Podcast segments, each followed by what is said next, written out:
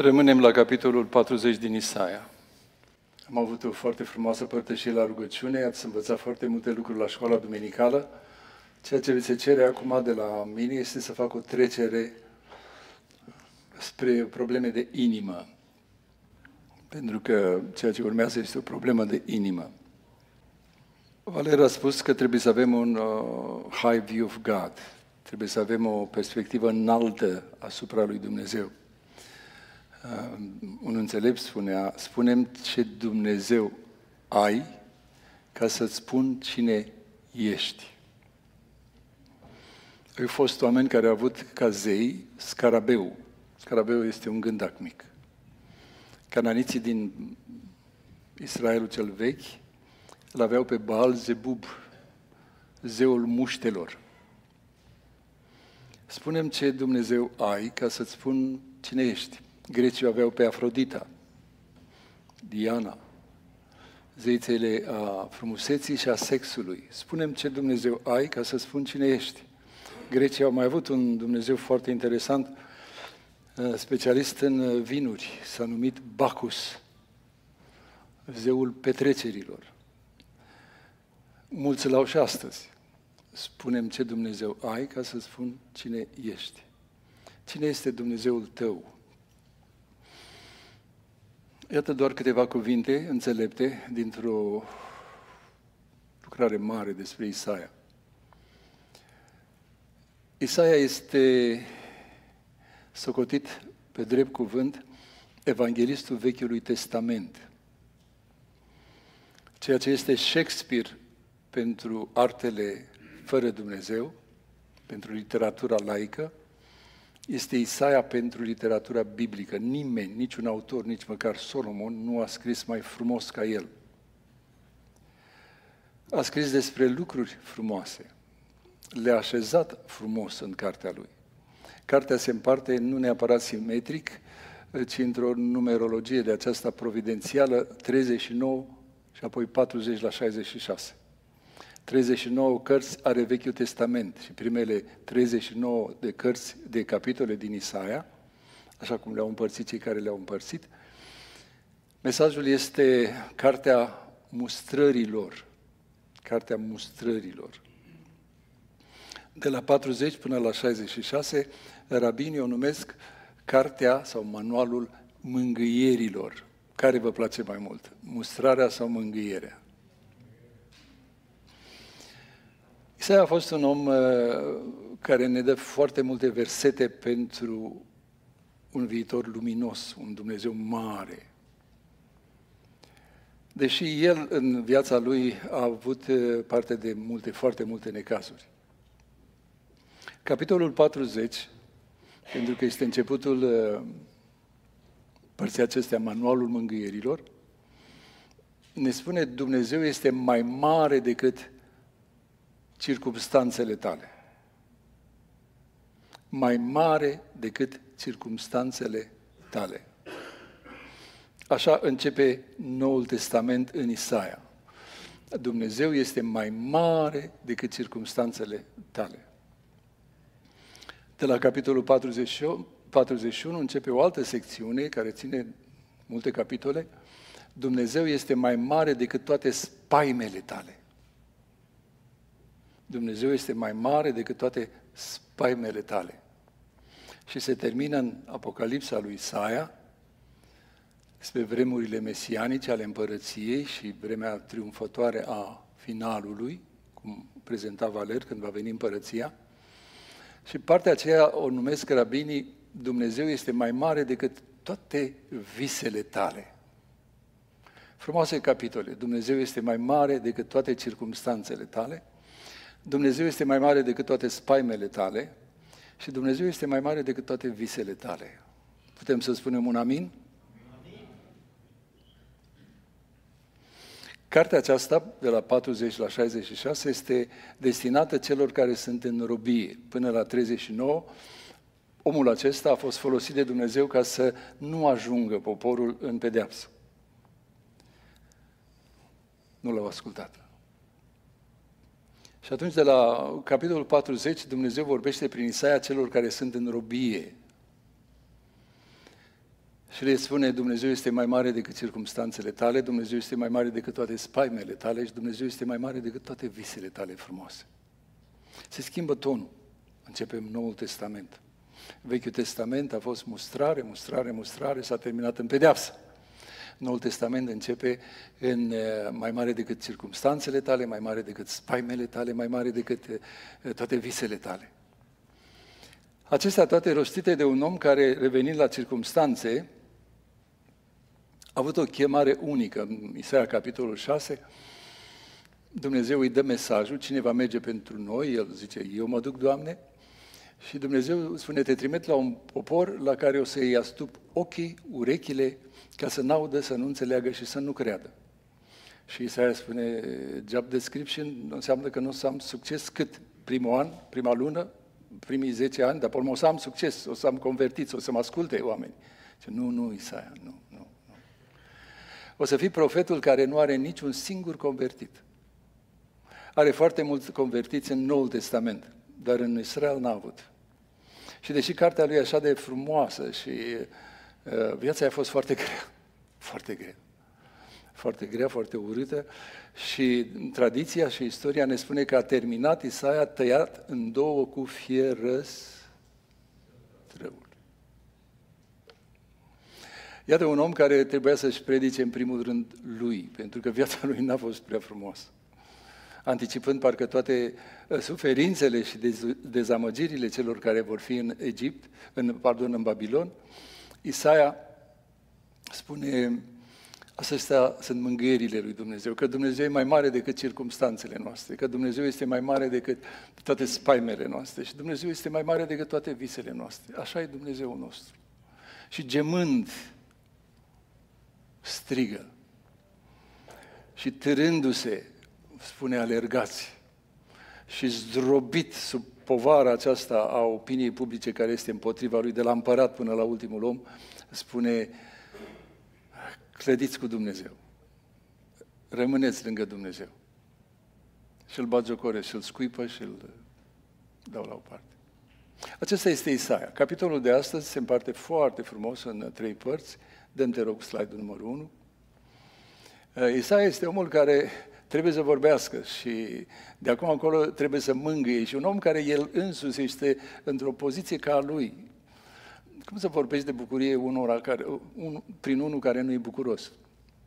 Și are această frumoasă uh, parte din, de la unu la unsprezece pe care noi n-am citit. Uh, este unul dintre marii predicatori ai Vechiului Testament, care în, vers, în versetul șase spune, când îi se spune: strigă! Și Isaia zice: ce să strig? Doamne, n-am nicio predică. Doamne, n-am niciun subiect. Doamne, n-am nicio idee. N-am nimic. Ce să strig? Și Dumnezeu îi dă acestui predicat subiectul. Binecuvântați sunt oamenii care privesc mesajul de la Dumnezeu. Amin? Isaia este un astfel de om. Strigă! Ce să strig? Ce să strig, Doamne?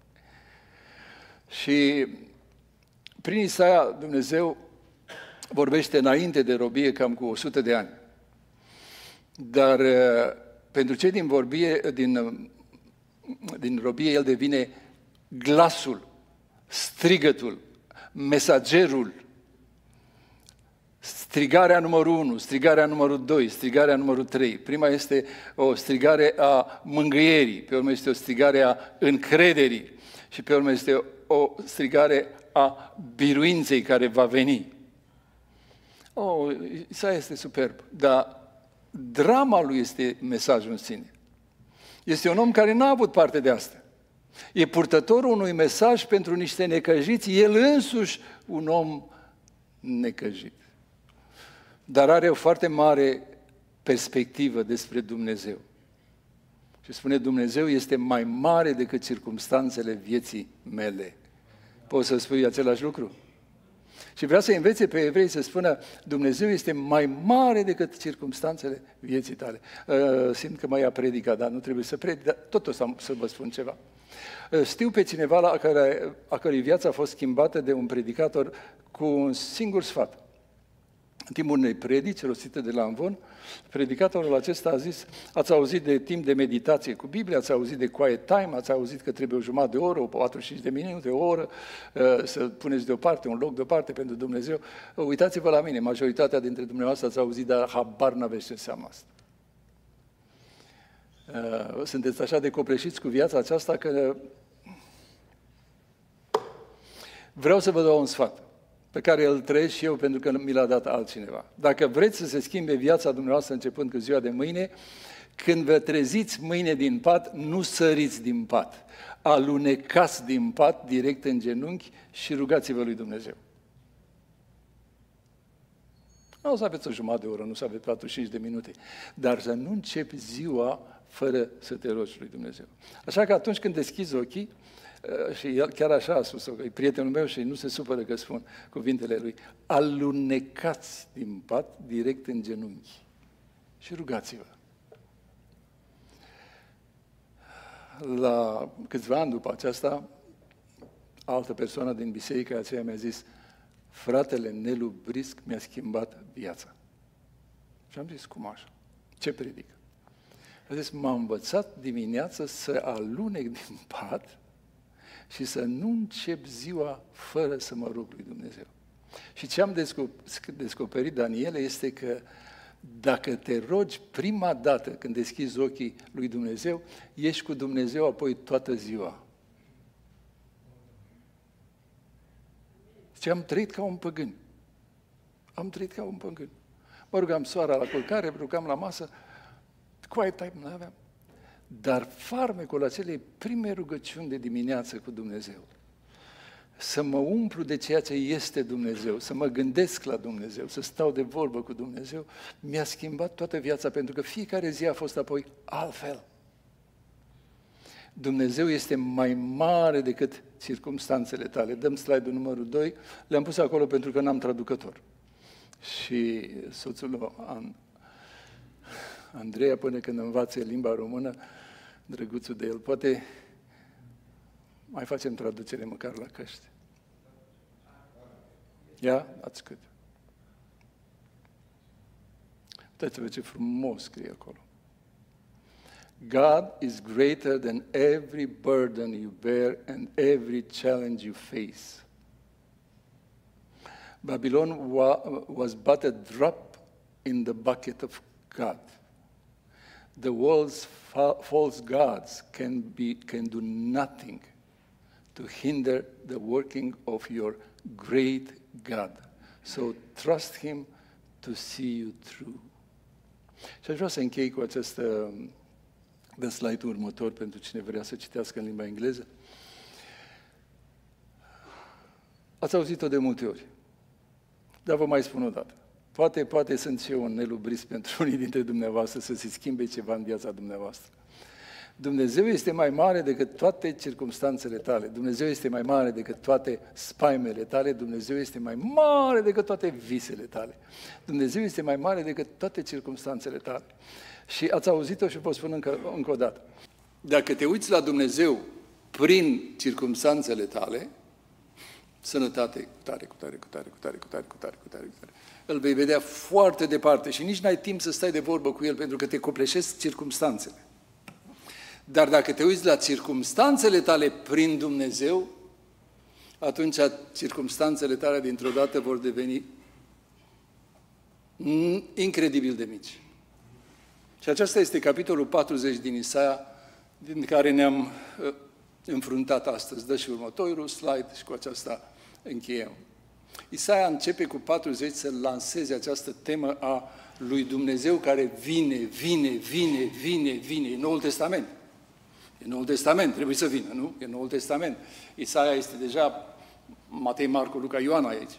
Și lansează tema aceasta slujitorului lui Dumnezeu. Slujitorul lui Dumnezeu este un cuvânt generic, spune acest comentator. În capitolele acestea, slujitorul lui Dumnezeu poate să fie, poate să fie poporul Israel, omul sau poporul, instrumentul prin care lucrează Dumnezeu. Slujitorul lui Dumnezeu poate să fie Cirpersanul. Și avem patruzeci capitolele acelea în care spune: eu chem pe Cir, pe nume îl chem. este slujitorul meu, este robul meu, tradus de ai noștri în robul, nu slujitorul, robul. Și apoi a treia și cea mai bună pentru noi astăzi, acest rob al Domnului devine în cântările robului lui Dumnezeu, după ce este Israelul, din ce în ce mai mult devine Iisus Hristos, Cel care a venit să sufere și să moară pentru noi.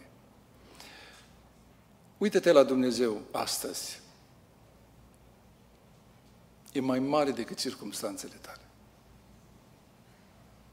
Mult mai mare. Mult, mult mai mare. Uită-te la Dumnezeu atârnat pe un lemn. Isa Isaia, din mijlocul necazurilor lui, izbucnește în adevărate erupții de lumină, de optimism, de bucurie. Totuși întunericul nu va... Isaia, de sub povara unui predicator care n-a avut niciun singur convertit. A avut o biserică de zero membri. Îi scrie cartea aceasta extraordinară. Pentru că Dumnezeul lui este mai mare decât circumstanțele vieții lui. Dumnezeul lui este mai mare decât toate temerile lui. Și Dumnezeu este mai mare decât toate visele lui. A avut dreptate Isaia?